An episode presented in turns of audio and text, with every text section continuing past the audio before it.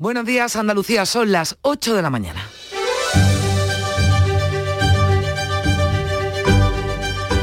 La mañana de Andalucía en Canal Sur Radio, con Carmen Rodríguez Garzón.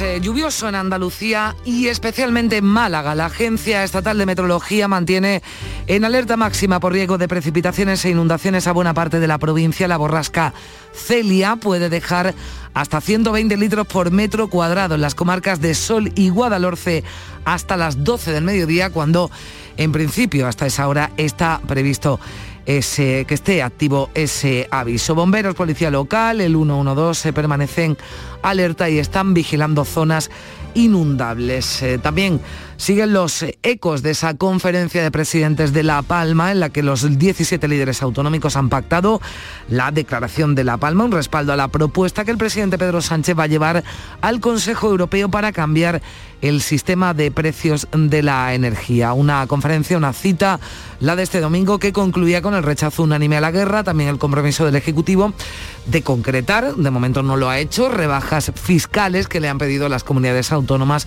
y también de afrontar los costes de la acogida de refugiados. El presidente de la Junta, Juanma Moreno, ha ofrecido al Gobierno central lealtad y cooperación en esta crisis, pero también ha pedido planes concretos. Demanda un plan estatal para coordinar el acogimiento con comunidades autónomas, con diputaciones y con ayuntamientos. En esta tercera semana ya que iniciamos de guerra, siguen cayendo bombas en Ucrania, además muy cerca de Polonia, país miembro de la OTAN, por lo que Estados Unidos ya advierte de que va a responder con fuerza si se atacan territorios aliados. Negociadores de Rusia y Ucrania retoman hoy por videoconferencia las conversaciones para la paz. Ahí se depositan muchas esperanzas para que se ponga fin a este conflicto. Además, aquí en España esta medianoche ha comenzado un paro nacional indefinido de transportistas por carretera. Lo convoca una plataforma que aglutina a pymes y autónomos, pero las grandes empresas no se suman, por lo que el seguimiento, ya veremos, puede ser desigual. Además, hoy, catorce de marzo, se cumplen dos años de la declaración del estado de alarma por la pandemia, veinticuatro meses y seis horas después se acerca el fin de las mascarillas en interior. De momento sin fecha, va a llegar más pronto que tarde. En ello insistía también este domingo la ministra de Sanidad, Carolina Darias, pero también destacaba que llegará pronto porque los datos, los buenos datos de la pandemia ya indican que se podría poner fin a esta sexta ola, decía la ministra de Sanidad. Y hoy el pabellón de España en Dubái acoge la presentación de la candidatura de Málaga a la Expo dos mil veintisiete. Vamos a hablar con el alcalde, con Francisco de la Torre, al que vamos a preguntar también por las lluvias. Vamos precisamente ahora con el tiempo. Social Energy. La revolución solar ha llegado a Andalucía para ofrecerte la información del tiempo. Va a llover hoy prácticamente en toda Andalucía, chubascos que serán localmente fuertes, son muy fuertes y persistentes, especialmente en Cádiz y en Málaga. Suben las temperaturas en el tercio oriental y bajan en el resto. Los vientos van a soplar fuertes, con rachas muy fuertes en el litoral mediterráneo y cotas altas orientales. Ante esta situación, la Agencia Estatal de Meteorología ha activado aviso rojo en Málaga por lluvias y amarillo en Granada y Almería por fuerte oleaje. Con Social Energy, di no a la subida de la luz y ahorra hasta un setenta por ciento en tu factura con nuestras soluciones fotovoltaicas. Aprovecha las subvenciones de Andalucía y pide cita al nueve cinco cinco cuatro cuatro once once o en social energy punto es. Solo primeras marcas y hasta veinticinco años de garantía. La revolución solar es Social Energy.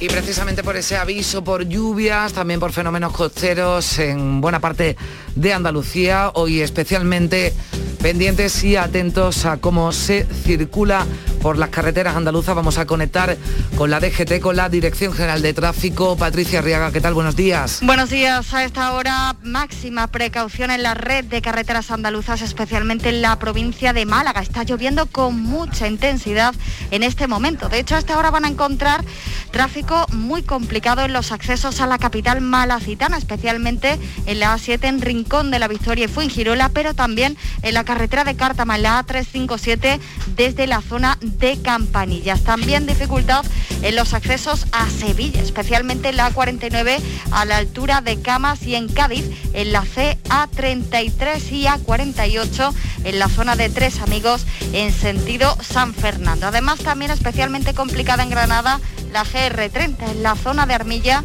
en sentido Bailén. Mucha precaución también en la provincia de Córdoba, en la A cuatro, en el Nuevo Arcángel, en ambas direcciones. Es una información de la Dirección General de Tráfico.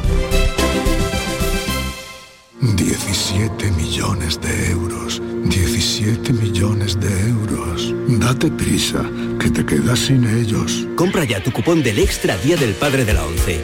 Pídeselo a tu vendedor de la ONCE en puntos de venta autorizados y en juegos once punto es. Este diecinueve de marzo, diecisiete millones de euros pueden ser tuyos. Extra Día del Padre de la ONCE. Compensa y mucho. A todos los que jugáis a la ONCE, bien jugado. Juega responsablemente y solo si eres mayor de edad. La mañana de Andalucía con Carmen Rodríguez Garzón. Canal Sur Radio. Son las ocho y seis minutos de la mañana. Está activado el aviso rojo por lluvias en Málaga desde la pasada medianoche. Meteorología avisa a la población de riesgo extremo de precipitaciones, de inundaciones. Hasta el mediodía, hasta las doce, pueden caer hasta ciento veinte litros por metro cuadrado. Vamos a conocer cuál es la situación a esta hora en esta provincia, la provincia de Málaga. José Valero, ¿qué tal? Buenos días. Buenos días, pues la sigue lloviendo. cuarenta litros han caído ya desde medianoche en Estepona, treinta y cinco en Antequera, veintinueve en Alba, veintiocho en Coín, quince en Málaga capital.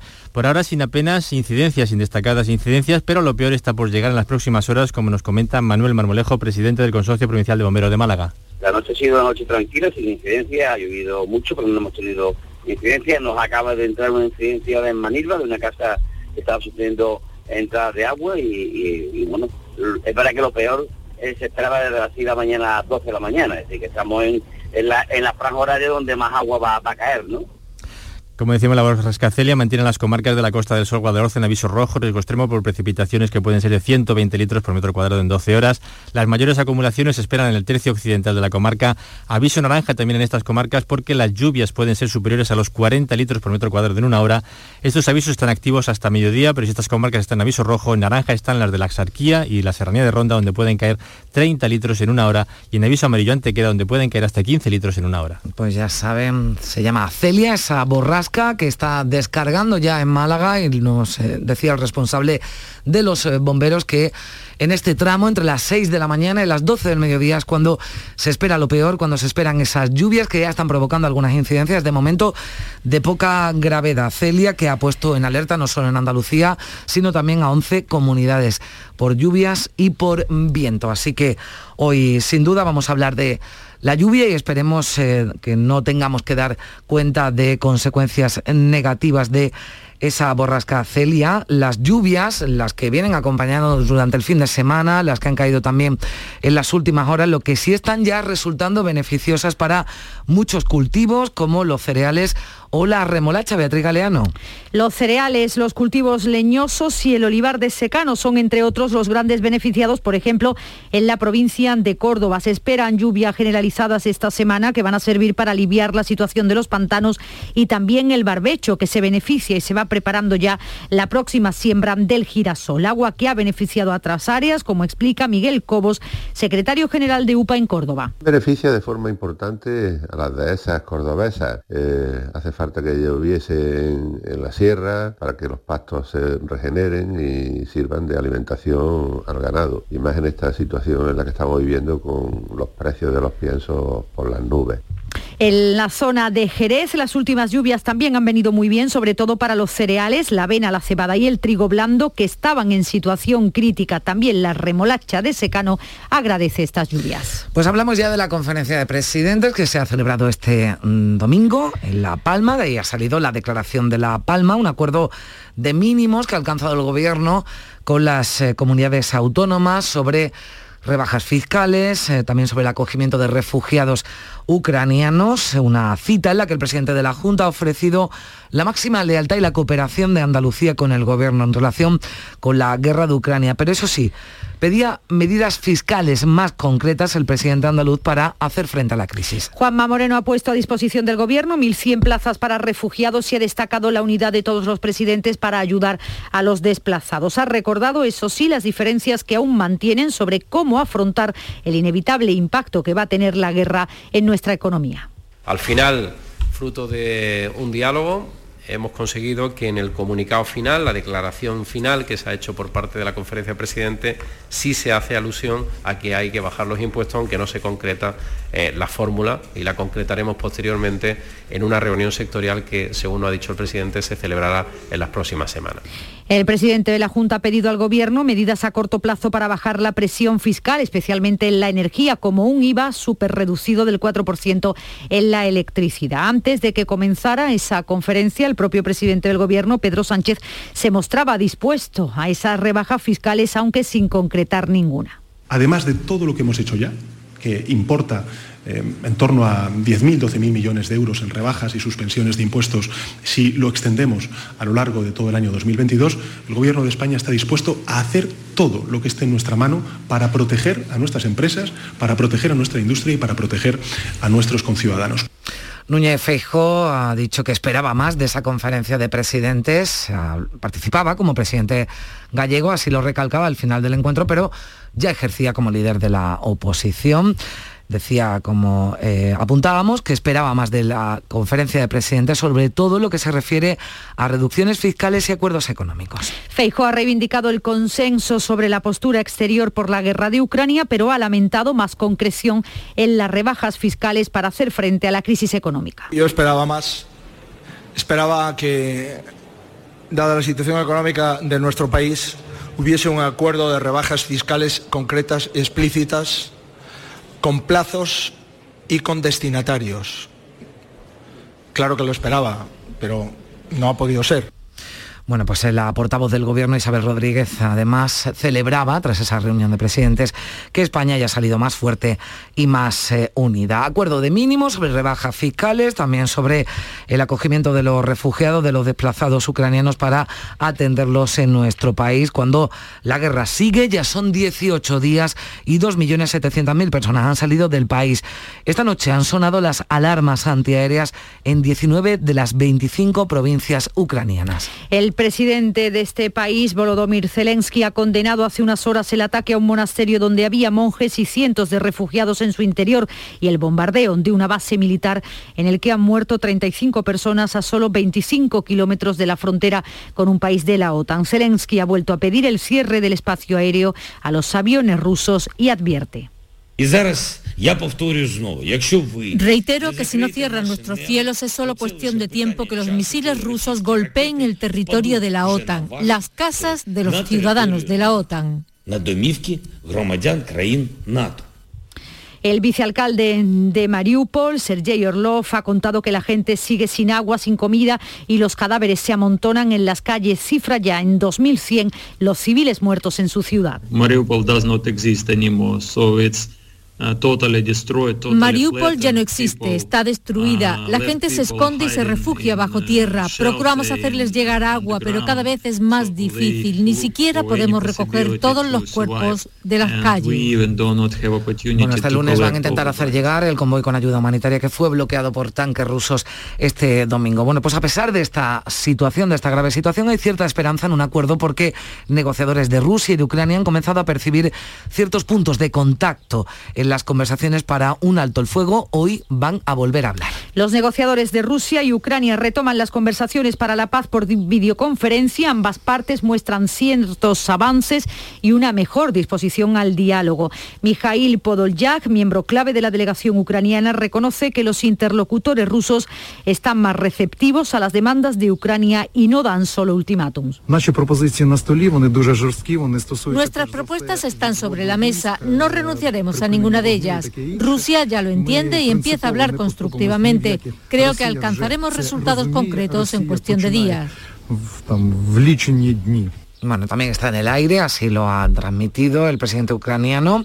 de que sus delegados tienen el mandato de organizar, a ver si se produce una reunión entre él y Vladimir Putin. Mientras la solidaridad sigue expandiéndose, en Almería un autobús sale a esta hora hacia Polonia para recoger a niños de un orfanato, una iniciativa de un policía local y también de un guía de montaña. Los bombardeos les van pisando los pies a los veinte menores de este orfanato. Una ucraniana sentada en Almería que trabajó allí dio la voz de alerta. Ramón Ortiz, ex policía local, y David González, guía de montaña, se han puesto manos a la obra para ir a rescatarlos. Los chavales están a apenas a veinte kilómetros de los bombardeos rusos. ¿Qué pasa? Que ahora está habiendo cambios, porque hay gente que, eh, pues que se está yendo para otros sitios y la gente se está buscando la manera a lo mejor de, ya de salir de allí. Y tenemos a una tutora que queda con, me parece, trece o quince niños, que son los que ahora mismo están allí esperando, si no pasa nada. Tenemos una madre con un bebé de tres meses escapando, sola. Si no llegan a la frontera, se adentrarán en Ucrania para tratar de encontrarlos. A Sevilla llegan mañana, martes, los dos autobuses con refugiados que fletaba la empresa Rosabús, y en el, uno de ellos va un equipo de Canal Sur Televisión. Araceli Limón. Buenos días. Regresan mañana con ochenta refugiados, la mayoría niños, algunos de ellos solos y otros acompañados de sus madres y de sus abuelas. Dentro de la expedición, un equipo médico que ya ha valorado la situación de los pequeños. El doctor Antonio Artura señala que en general están bien, aunque ya se les nota esta dura experiencia que están viviendo. En general están todos muy bien, estamos muy contentos, tanto Fernando como yo, que está discurriendo con mucha normalidad el, el trayecto, pero, pero se nota mucho, se nota que los chicos vienen... vienen cargados de un estrés importante. Llegarán a Sevilla mañana martes. Mientras tanto, están a punto de llegar allí a la zona los voluntarios de la Hermandad de Santa Marta. Y hoy comienza un paro indefinido en el transporte por carretera por la subida de los combustibles que se ha visto agravada por eh, desde el comienzo de la guerra en Ucrania. Es un paro indefinido que organiza la Plataforma para la Defensa del Sector, que aglutina a pymes y autónomos. María Jesús Recio. Piden ayudas al Gobierno central porque ante el aumento del precio de los combustibles agravado por la invasión de Ucrania dicen que están en una situación insostenible. Desde Fenadismer, que es la Asociación Territorial del Transporte por Almería, ellos no están en paro, pero sí están negociando con el Gobierno central las ayudas. Su portavoz indica que lo principal ahora mismo es una rebaja de la carga fiscal imprescindible, dice Yolanda García, para poder seguir sobreviviendo. Pues que reduzca de forma excepcional la, la carga fiscal del, del combustible, por lo menos los profesionales. Eh, la, la, las empresas están fatal. O sea, las empresas a nosotros no nos paran de llamar diciendo, claro, que, que hay parte que sí pueden repercutir a los cargadores, pero hay parte que no. La factura del gasóleo supone el cincuenta y ocho por ciento de los gastos del transporte de mercancías. No descartan convocar ellos también paros si no hay respuesta a sus peticiones. Bueno, pues así están las cosas con ese paro indefinido que han convocado, que está desde esta pasada medianoche y por el que vamos a preguntar a esta hora a Manuel Hernández, que es el presidente de la Plataforma para la Defensa del Sector del Transporte, que es la que convoca este paro indefinido. Señor Hernández, ¿qué tal? Muy buenos días. Buenos días. Bueno, desde las doce de la noche han parado. ¿Cómo se está desarrollando este paro indefinido? Pues nada, se está desarrollando con mucho apoyo, que eran las previsiones que teníamos, y bueno, pues intentando visualizar a la sociedad el problema que tenemos, eh, a aquellos compañeros que, que venían cargados de, del extranjero y que hoy tenían que descargar sus camiones para, para unirse a este paro, se les está, tenemos plena colaboración con ellos y se les está informando de, de bueno, de la situación y, y de lo que necesitamos sí o sí que se nos arregle para poder para poder arrancar la actividad, pero eso sí, para poder comer y para poder pagar y no en, en esta situación de, de quiebra y ruina absoluta que tenemos los pequeños transportistas. Ahora, si le parece, recordamos cuáles son sus reivindicaciones, señor Hernández, pero ¿qué, porcent qué porcentaje están que representan ustedes esta plataforma de todo el sector de transporte por carretera? Pues mira, yo te explico. Esta plataforma, que es una organización nacional de transportistas, plataforma es la denominación, pero no es una plataforma ciudadana, es una organización, eh, representa y aglutina a la pequeña y mediana empresa. La pequeña y mediana empresa dentro del sector, estamos hablando del noventa por ciento de las empresas. Aquí hay que aclarar algo y que la gente debe de entender, que tenemos un Comité Nacional de Transporte que se adjudica una representación que no tiene, porque ellos son la patronal, son los operadores de transporte que sin camiones comercializan las cargas, y desgraciadamente eh, eh, el Ministerio nos lo está anteponiendo por delante, no quiere negociar con nosotros, nosotros no reconocemos a estos señores del Comité interlocutores válidos para darnos soluciones porque eh, a lo largo de los años nos han demostrado cuáles son sus intereses. Y bueno, pues el paro está haciendo, está siendo un éxito. La verdad es que es por necesidad, lo debe de entender la gente. No podemos andar si no se lo soluciona la problemática que ahora quisiera explicarte y, hmm. y eso te puedo comentar. Pues, pues brevemente, porque tampoco tenemos mucho tiempo, pero explíqueme usted y resúmame, ¿cuáles son sus reivindicaciones? Pues nosotros, la reivindicación principal es que venimos ya mucho tiempo trabajando a pérdidas. Todo sube, pero el transportista de a pie no tiene un mecanismo legal para proteger los costes de explotación. Eh, estamos hablando también de que los conductores deben de tener un salario digno y unas condiciones de trabajo iguales en toda la nación, porque también los discriminan por provincias. Que se respeta al conductor, que no se le obliga a cargar y a descargar, porque dicen que han aprobado una ley y esa ley no entra en vigor y cuando entre no da respuesta a la realidad que tenemos. También luchamos con la jubilación, una reivindicación muy vieja, que no nos quieren aceptar, para que a los sesenta años se pueda un conductor retirar y no poner a nadie en peligro de la carretera ni a su propia persona. Y bueno, alguna más que no me mm. quiero enrollar, pero reivindicaciones actuales y no tan actuales, pero mm. la Administración debe de colaborar para que no haya desabastecimiento, mm. que es lo que va a haber como esto perdura en el tiempo. Bueno, porque el paro es indefinido, recordamos, ha comenzado esta pasada medianoche, pero si no se atienden o no se sientan a negociar para atender esas reivindicaciones, el paro va a continuar. Manuel Hernández, presidente de la Plataforma para la Defensa del Sector del Transporte, muchísimas gracias por estar con nosotros. Un saludo. A vosotros, buenos días. Bueno, también evidentemente están notando los transportistas esa escalada de precios de los combustibles que asfixia a los pescadores andaluces. La mitad de la flota ya está amarrada a puerto. El resto va a decidir lo que hace esta semana. Y además empresas de las industrias químicas de Huelva han comenzado a hacer reducciones y paradas en su línea de producción por el alto precio de la energía y de los minerales debido a la guerra en Ucrania. Sonia Vela. Un ejemplo lo encontramos en Fertiberia, en el polo químico de Huelva, que ha detenido dos semanas su producción de urea, aunque continúa con la de amoníaco, que es el principal activo de la fábrica. El gerente de la Asociación de Industrias Químicas Básicas y Energéticas de Huelva, Rafael Romero, subraya que ya están intensificando las gestiones para buscar alguna solución al alto coste de la energía. Las administraciones ni estatales ni autonómicas tienen influencia ni en el precio del gas ni en el precio del barril de petróleo. Vienen marcados por el, por el mercado internacional. Sin embargo, sí hay otras cuestiones dentro de sus competencias, el tema de redes cerradas eléctricas, el estatuto de electrointensivo, una armonización diferente de la, de la tarifa eléctrica.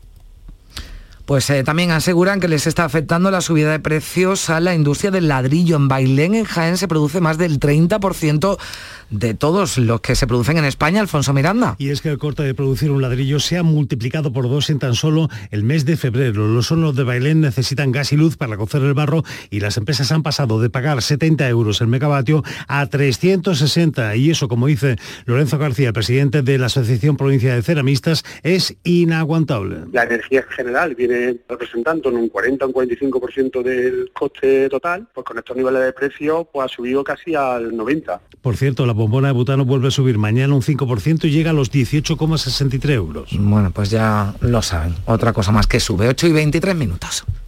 ¿En qué capítulo de tu vida estás ahora? ¿Quieres hacer una reforma o cambiar de coche? ¿Tus hijos ya necesitan un ordenador para cada uno? ¿O quizás alguno ya empieza la universidad? ¿Habéis encontrado el amor y buscáis un nidito? En Cofidis sabemos que dentro de una vida hay muchas vidas y por eso ahora te ofrecemos un nuevo préstamo personal de hasta sesenta mil euros. Cofidis, cuenta con nosotros.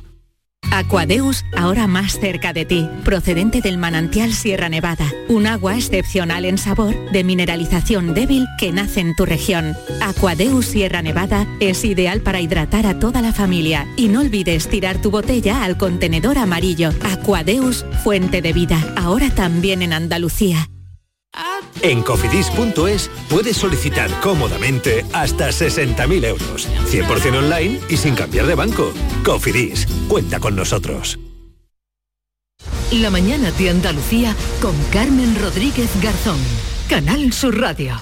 El pabellón de España en la Expo de Dubái, la Expo dos mil veinte, acoge este lunes el acto de presentación de la candidatura de Málaga a la Expo dos mil veinte veintisiete, una exposición que se presenta bajo el título La era urbana hacia la ciudad sostenible. Y hasta Dubái, para intervenir en esa presentación, se ha desplazado el alcalde de Málaga, Francisco de la Torre. Alcalde, ¿qué tal? Buenos días. Muy buenos días. Bueno, alcalde, antes que nada, ¿qué noticias eh, le llega? Tiene de la, de la lluvia en Málaga, que estamos preocupados desde primera hora. Sí, pues estamos en contacto efectivamente con Málaga, mediante también mensajes, WhatsApp y fotos, inclusive no, sin incidencia, no está lloviendo, lo cual es bueno, y lo que queremos es que llueva, pero sin intensidad que pueda crear problema alguno, ¿no? Pues eso eh, espero que sea así.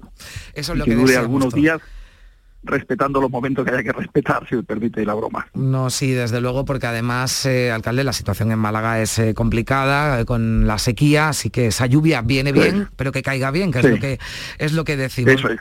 Bueno, hasta Dubái lo que han hecho es llevarse una maleta, alcalde, cargada de ilusión y de propuestas. ¿Cómo se presenta la candidatura de Málaga en, en Dubái, la candidatura para acoger esa Expo dos mil veintisiete?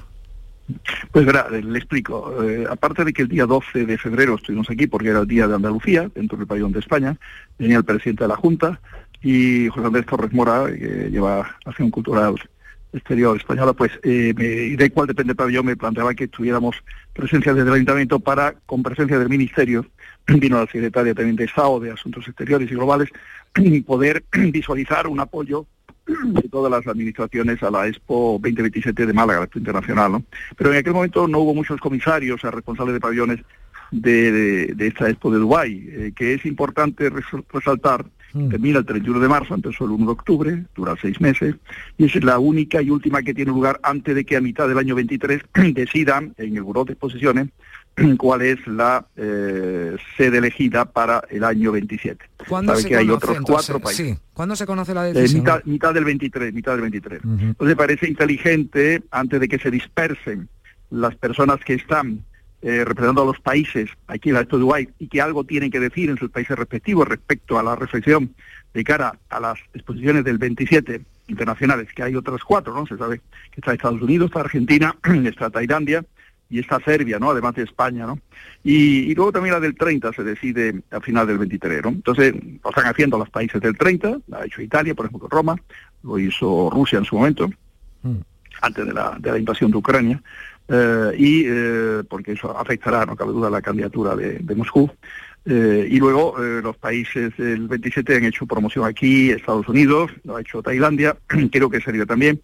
Nosotros lo hacemos hoy. Eh, se organiza un acto con la ayuda de la comisaria de la, del pabellón, Carmen Bueno, y por supuesto eh, colaborando alguna otra eh, gente de España. Y España tiene especialistas en exposiciones, desde la Expo de Sevilla, también la de Zaragoza, ha ayudado a crear pues una serie de profesionales que entienden bastante de estos temas, ¿no?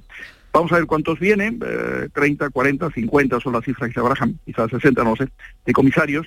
Eh, Embajadores también es otro concepto, en Emiratos, que dependen de ellos también los gobiernos respectivos, y a ellos les, les, les enviamos el mensaje. El mensaje es, no será largo, habrá un vídeo de apoyo de unos casi cuatro minutos, intervenciones del embajador de España en Emiratos, Diego Palacio, de la comisaria de la, del pabellón, que antes mencionado, también el presidente de la Diputación, yo le agradezco mucho que haya venido hasta aquí, Francisco Salado, para una intervención, representa a la Junta Delegado en materia de sostenibilidad ambiental en Málaga, Uh, y eh, viene también eh, un subdirector del Ministerio, Luis Mateo, eh, dentro de la Dirección General de Diplomacia Económica, aunque la intervención del Gobierno la hace el, el embajador de España. Puede que haya, no sé si dará tiempo a preparar unos vídeos breves de ministros y del propio presidente de la Junta eh, para acompañar con, con brevedad, ¿no? Intervención mía, que tampoco procuré que no sea muy larga, unos siete minutos, ocho minutos, no creo que sea más.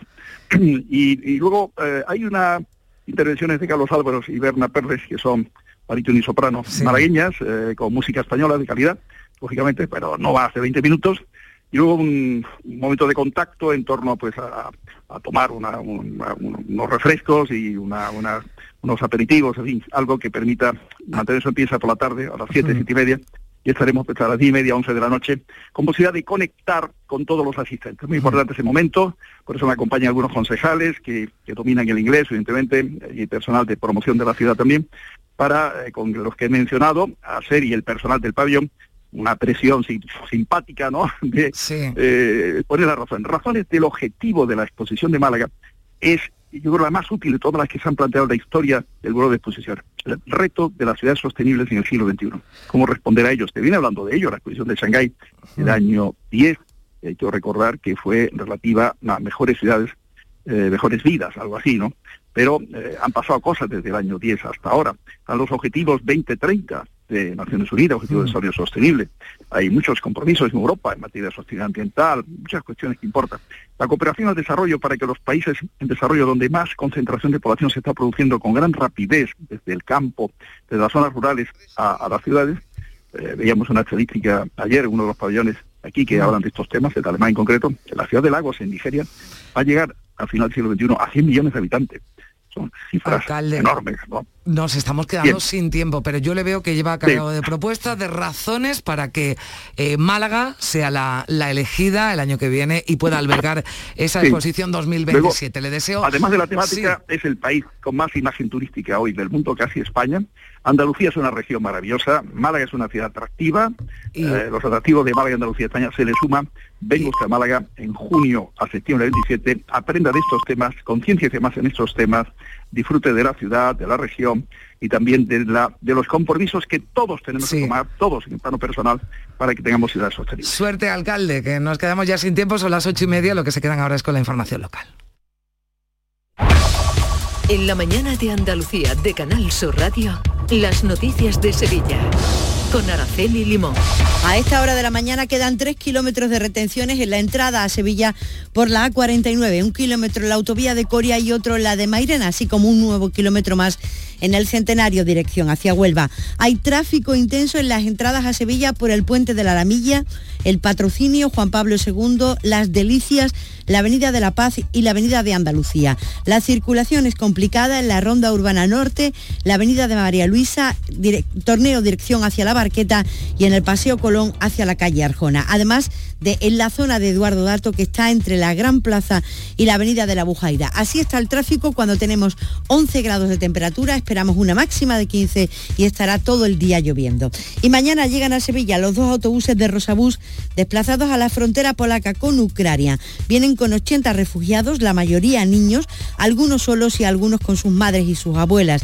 Mientras tanto esperamos este regreso, están a punto de llegar allí al terreno de la guerra los voluntarios de Santa Marta con cinco toneladas de material de primera necesidad. El hermano mayor, Antonio Tábora, ha dicho a Canal Sur Radio que su deseo es recoger a todas las personas que sea posible.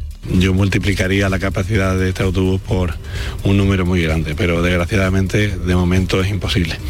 Eh, lo que no quiero que me pase, que es algo que, que, que me temo que puede pasar, pero no quiero, es cerrar la puerta y dejar a una persona fuera, porque sería tristísimo. Vamos, de hecho, yo, cualquiera de nosotros nos quedamos allí para que venga esta persona y nosotros podemos coger un avión desde donde sea y, y volver. Vamos con la información deportiva. Iberfurgo.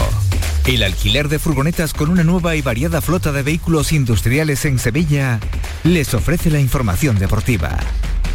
Nuria Gaciño, muy buenos días. Buenos días. Tras el empate a uno del Sevilla en Vallecas y la victoria del Betis por la mínima en el Benito Villamarín ante el Atleti de Bilbao, el conjunto sevillista mantiene la segunda plaza, pero tiene ya cinco puntos al Barcelona y al Atlético de Madrid. Lopetegui se quejó de que se rearbitrase desde el V A R, lo que les perjudicó claramente, y para colmo de males, Acuña, que salió en la segunda parte, se resintió de su lesión y es duda para la Liga Europa. A dos puntos del Barça y de los colchoneros se sitúa quinto el Betis, que según el Fluminense brasileño, habría fichado ya a su delantero Luis Enrique por casi trece millones de euros.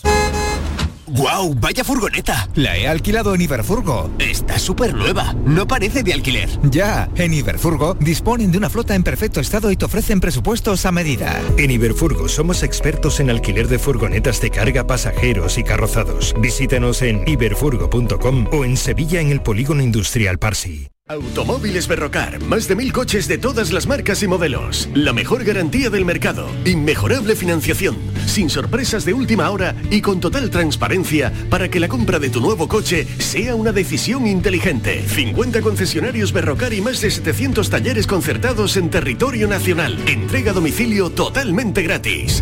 grupo berrocar punto com. Este año sí salimos. Cada noche, a las diez, Canal Sur Radio te acerca a la Semana Santa. El llamador. Este año también en Spotify.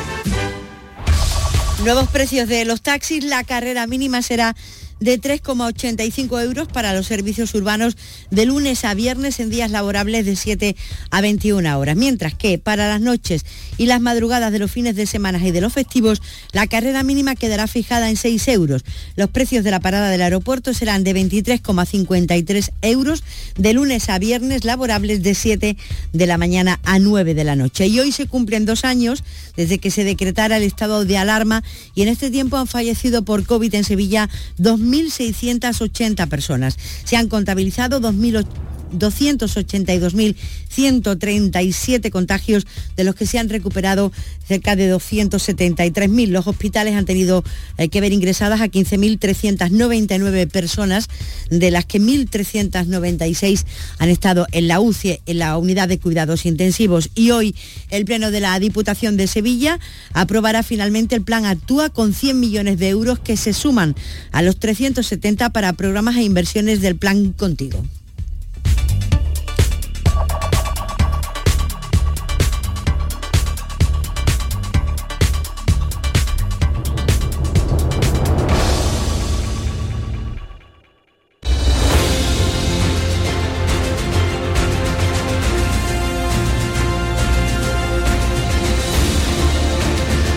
treinta y cinco minutos de la mañana, enseguida comenzamos nuestra tertulia, hoy con Javier Caraballo, Estela Benot y África Mateo.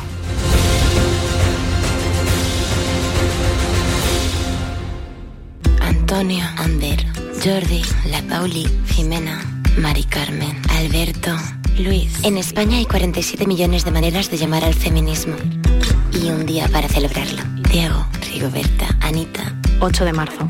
Plan Corresponsables. Ministerio de Igualdad. Gobierno de España. In Spain, we call it igualdad. Buenos días. En el sorteo del sueldazo del fin de semana celebrado ayer, el número premiado con cinco mil euros al mes durante veinte años y trescientos mil euros al contado ha sido ochenta y siete mil seiscientos quince, ocho siete seis uno cinco, serie tres cero cero tres. Asimismo, otros cuatro números y series han obtenido cada uno de ellos un sueldazo de dos mil euros al mes durante diez años. Puedes consultarlos en juegos once punto es. Hoy, como cada día, hay un vendedor muy cerca de ti repartiendo ilusión. Recuerda que este diecinueve de marzo se celebra el sorteo extra Día del Padre de la ONCE, con un premio de diecisiete millones de euros. Disfruta del día. Y ya sabes, con los sorteos de la ONCE, la ilusión se cumple. En Andalucía pescamos Frescología. Nuestra flota pesquera artesanal faena cada día para abastecernos de la calidad y frescura del pescado recién capturado en nuestra costa andaluza. Y al pasar por Lonja, cuenta con todas las garantías de seguridad alimentaria y sostenibilidad. Consume pescado fresco andaluz. Consume Frescología. Fondo Europeo Marítimo y de Pesca. Agencia de Gestión Agraria y Pesquera de Andalucía. Junta de Andalucía.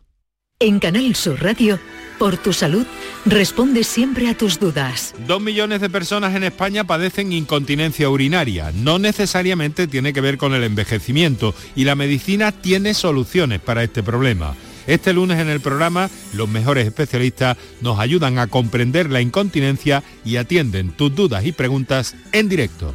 Envíanos tus consultas desde ya en una nota de voz al seiscientos dieciséis ciento treinta y cinco ciento treinta y cinco, seiscientos dieciséis ciento treinta y cinco ciento treinta y cinco.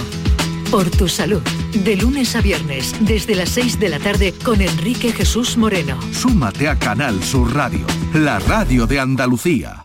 Sofía, ¿sabes que el curso que viene empieza el cole de mayores? ¿Estás contenta? Sí, papi, ya soy grande. Del uno al treinta y uno de marzo está abierto el plazo de escolarización para el curso dos mil veintidós dos mil veintitrés de segundo ciclo de educación infantil, primaria, ESO, bachillerato y educación especial. Seguimos avanzando en el compromiso por una educación de calidad. Por eso puedes confiar en la educación de Andalucía. Infórmate en el portal de la escolarización y en la A P P y Escolariza. Junta de Andalucía.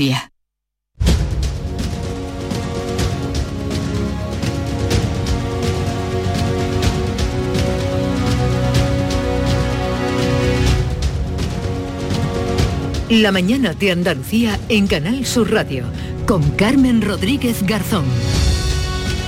ocho y treinta y nueve minutos de la mañana, tiempo ya para nuestra mesa de análisis de actualidad. Hoy la tertulia con Estela Benot. Hola Estela, ¿qué tal? Buenos días. ¿Qué tal? Muy buenos días. ¿Te ha llovido? No me ha llovido, pero está de llover mucho y eso es una buenísima noticia, por sí, fin. Esta noche caía, ¿eh? En Sevilla. Sí, hablamos en sí Sevilla, caía. Que estamos Estela y yo, también en Sevilla Javier Caraballo. Hola Javier. Muy buenos días. ¿Qué tal? Sí, afortunadamente ¿no? llovió, llovió el viernes, ha llovido el sábado, el domingo y también se espera que llueva hoy y, y mañana. Vamos, esta semana la tenemos de lluvia. Pero como tú decías con el alcalde de Málaga hace un momento, mm. que llueva, pero que llueva razonablemente. O sea, que claro, no pasemos de la sequía a la inundación. Bueno, crucemos los dedos. De momento es verdad que está ese aviso rojo, que cuando está el mapa en rojo, pues, oye, nos preocupamos, lógicamente, de las consecuencias que pueda tener esa lluvia. Decían los bomberos, bueno, durante la mañana podría venir lo peor, pero de momento, nos lo decía el alcalde, nos lo contaba nuestro compañero José Valero, no se han producido incidentes de importancia. Esperemos que siga así, que esa lluvia caiga bien, porque además hace falta y es muy necesaria. Pero nos decía antes la compañera María Jesús Recio que en Almería llovía poco. África Mateos, ¿qué tal? Buenos días. Buenos días, nada, aquí volamos hoy, pero de lluvia por ahora no ha parecido nada. Bueno, fenómenos costeros, porque esa borrasca que se llama Celia, cuando le ponen nombre, malo. Bueno, o, o en este caso, bueno, que estábamos deseando que viniera. Bueno, digo malo por la intensidad con la que viene. Sí, pero como hace falta tanta agua, claro, eso, esperemos que sea dosificado, que no caiga todo de momento, ¿no? Bueno, pues es una preocupación, sin duda, la, la lluvia, la sequía, pero... pero... En fin, eh, frente a esto podemos hacer poco, esperar que llueva y, y esperar que aparezcan celias y borrascas, ¿no? Que nos dejen, que nos dejen agua. Pero ante otras cosas, bueno, pues sí parece que se pueden hacer cosas, lo digo por esa conferencia de presidentes en el día de ayer, en la que quisieron transmitirnos cierta imagen de, de unidad, de consenso entre el presidente del gobierno con las comunidades autónomas.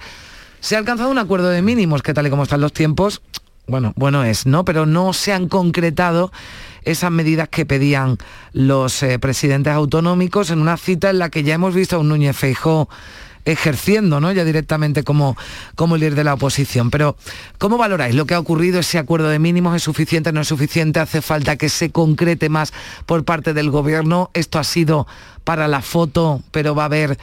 o van a seguir, ¿no?, la, las disputas y las discrepancias entre las comunidades y, y el gobierno. Estela, ¿tú cómo lo has visto? Bueno, yo he visto varias cosas. La primera que yo creo que hay que destacar, en mi opinión, es que han ido todos los presidentes autonómicos por primera vez en diez años. Eso ya es una noticia importante.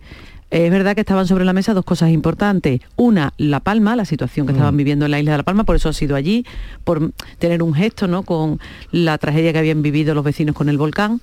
Y la segunda era la guerra de Ucrania, no solo en lo que España puede hacer a nivel internacional o, o la imagen que tiene que llevar el presidente, sino también pues un poco de organizar las cuestiones domésticas, de la logística en España, cómo podemos ayudar dentro y qué, y qué medidas se pueden tomar para paliar lo, las consecuencias negativas que tiene para la economía. Yo creo que en ese sentido se puede considerar que ha sido razonablemente positiva, ha habido una negociación, ha habido un acuerdo, mm. de hecho el acuerdo lo ha pactado el propio Feijóo con la portavoz de, del gobierno, con Isabel Rodríguez, y bueno, parece que ha habido un cierto acuerdo. Es verdad que con estas cosas siempre pasa lo mismo, que se nos queda un poco corta, nos falta un poco más, nos falta que, que esos acuerdos de la de las bajadas de, de impuestos que se han acordado, pues se, con, se, se concreten en qué impuestos, cuándo, por qué, cuánto tiempo, a quién afecta, en fin, mm. lo que supone una cuestión de este, de este calado. Pero yo creo que en términos generales, bueno, podemos estar razonablemente satisfechos, sobre todo porque hay un, un dato importante, y es que el presidente de,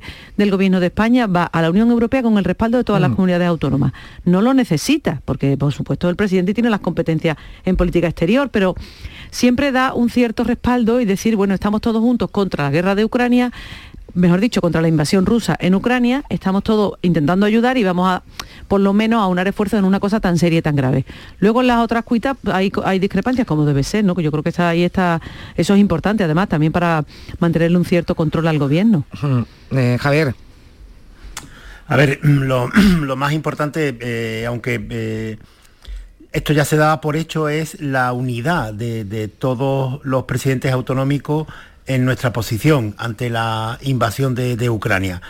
Quiero decir que esto se daba por hecho porque de una forma muy rápida, en cuanto comenzó la, la invasión, la invasión de, de Ucrania, las dudas se disiparon en toda Europa y de una forma extraordinaria en Europa el Parlamento Europeo pues empezó a fomentar estas declaraciones de unanimidad con respecto a la guerra.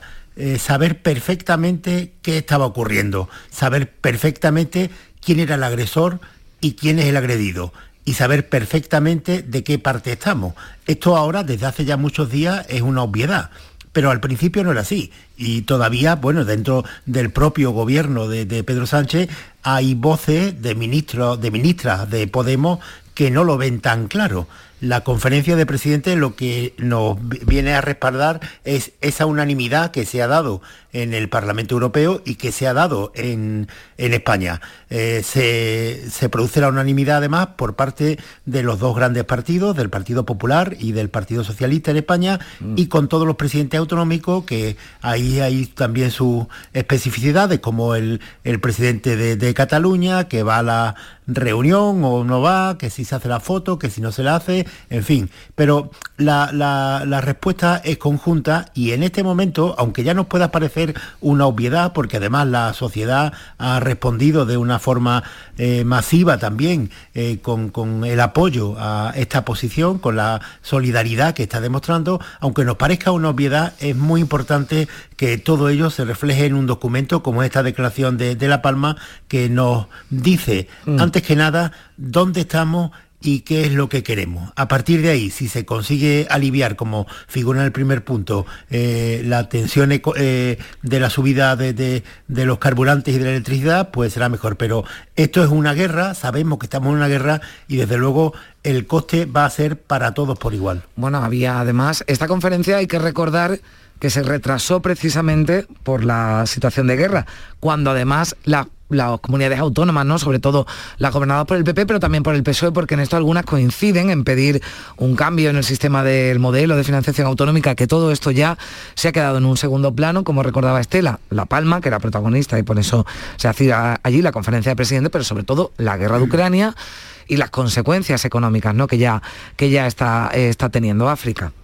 Sí, no, efectivamente, al hilo de lo que comentaba Javier también, eh, el apoyo a Ucrania lo que ha hecho ha sido crear un consenso político no solo en la Unión Europea, es que en Estados Unidos no se veía desde el once ese. Por primera vez en veinte años los demócratas y los republicanos se han puesto de acuerdo en algo que ha sido ayudar a Ucrania. Ahora ya habrá que analizar después, y también habrá que analizarlo aquí en España, qué pasa cuando se empiecen a pormenorizar las medidas, porque ya eh, el martes pasado Biden cedió a las demandas republicanas por boicotear la importación del petróleo ruso, y justo después el líder de la oposición ya lanzó un ataque muy duro sobre la subida del precio del carburante. Entonces, efectivamente, cuando se, se aterrice un poco en qué medidas se van a tomar, se sabrá. Y luego, al hilo de esto también, un punto importante del análisis, eh, suerte que Vox no lidera ninguna comunidad, porque eh, sí que, al, además del pronunciamiento de las ministras de Podemos que hablaba mm. Javier, y que parece que eso ya se ha medio calmado, o que lo ha contenido Yolanda Díaz, sí que Vox anuncia una manifestación por la subida de los precios y tal, eh, al margen de este consenso que hay generalizado en torno a, a la crisis de Ucrania. Bueno, parece que Mañueco no cambió, ¿no?, ni su postura ni nada, pese a que... Por ahora, ahora no. Ahora después no hablaremos, hablaremos de eso. Es verdad que nombrabais a, la, a los ministros, ¿no?, de, de, de Podemos, no había pero... ninguno, le preguntaban a la portavoz del Ejecutivo y decía, bueno, es que esto se ha seleccionado por temas, pero, hombre... Mmm... Qué casualidad, ya, pero ¿eh? en cualquier caso, en cualquier caso, es verdad que... que, que eh... igual que ocurrió durante la pandemia, a mí me parece que es bastante detestable que ningún grupo político intente eh, utilizar una crisis, eh, puede ser una crisis como esta o, o la crisis sanitaria de la pandemia, para eh, desgastar al gobierno. Y esto eh, eh, parece muy evidente. Eh, pero... Eh, Aunque esto suceda, no tiene nada que ver con lo que estábamos hablando antes de, de Podemos, porque eh, la posición de las ministras de Podemos es así que chirría en Europa, porque eh, lo que dicen las ministras de Podemos es que Europa no debe enviar armas a Ucrania. Esto es lo que están diciendo, que, que aunque Podemos efectivamente desde el principio ha condenado la invasión de Rusia, pero está en desacuerdo con que Europa esté rearmando a Ucrania. Y esto sí, sí es una posición que en Europa, eh, en este momento que ha dado el paso, un paso histórico, mm. sí se contempla y se, se, se, se mira con, con lupa. Esto en, en España, afortunadamente... Eh, y esa es la, lo que, la constatación de la conferencia de presidentes, afortunadamente es una posición absolutamente minoritaria. Todo el mundo en España está de acuerdo en la posición que ha adoptado la Unión Europea ante esta guerra. Pero es que además Borrell ha dicho, no sé si lo habéis escuchado, pero las últimas declaraciones de Borrell ha sido: vamos a enviar tantas armas como podamos. O sea, que no es que vamos a enviar unas armas para quedar bien, si se me permite la expresión, sino que es que vamos a enviar tantas armas como podamos, porque eh, se está viendo que es que además lo ha dicho el propio Borrell, que está bueno en primera línea de todo este conflicto, como es lógico, ¿no?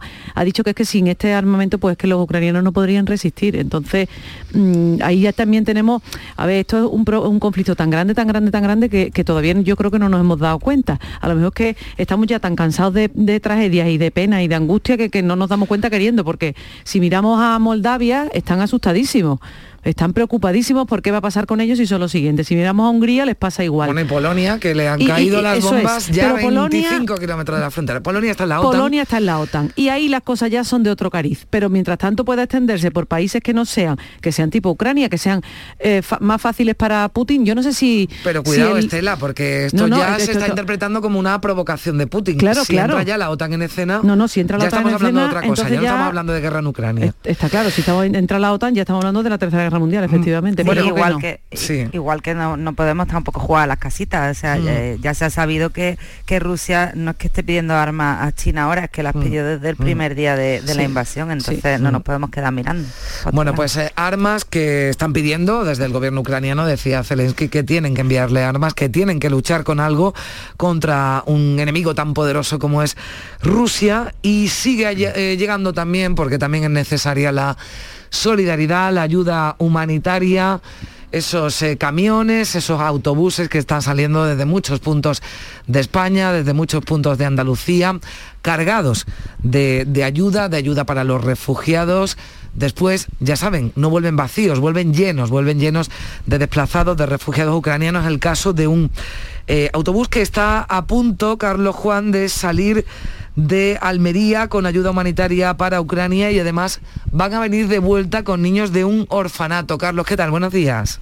Muy buenos días, estamos en la nave Fraemar, en La Cañada, en Almería, y ese autobús ante nosotros que tiene una ruta de tres días por delante para llegar hasta la localidad de Lubocop, una iniciativa puesta en marcha por eh, dos ciudadanos de la comarca del Bajo Andarax, un ex policía local, Ramón, un guía de montaña, David, que bueno, pues estamos esperando, por cierto, a que lleguen para ver si este viaje se pone finalmente en marcha o no. Lo hará en los próximos minutos, sin duda.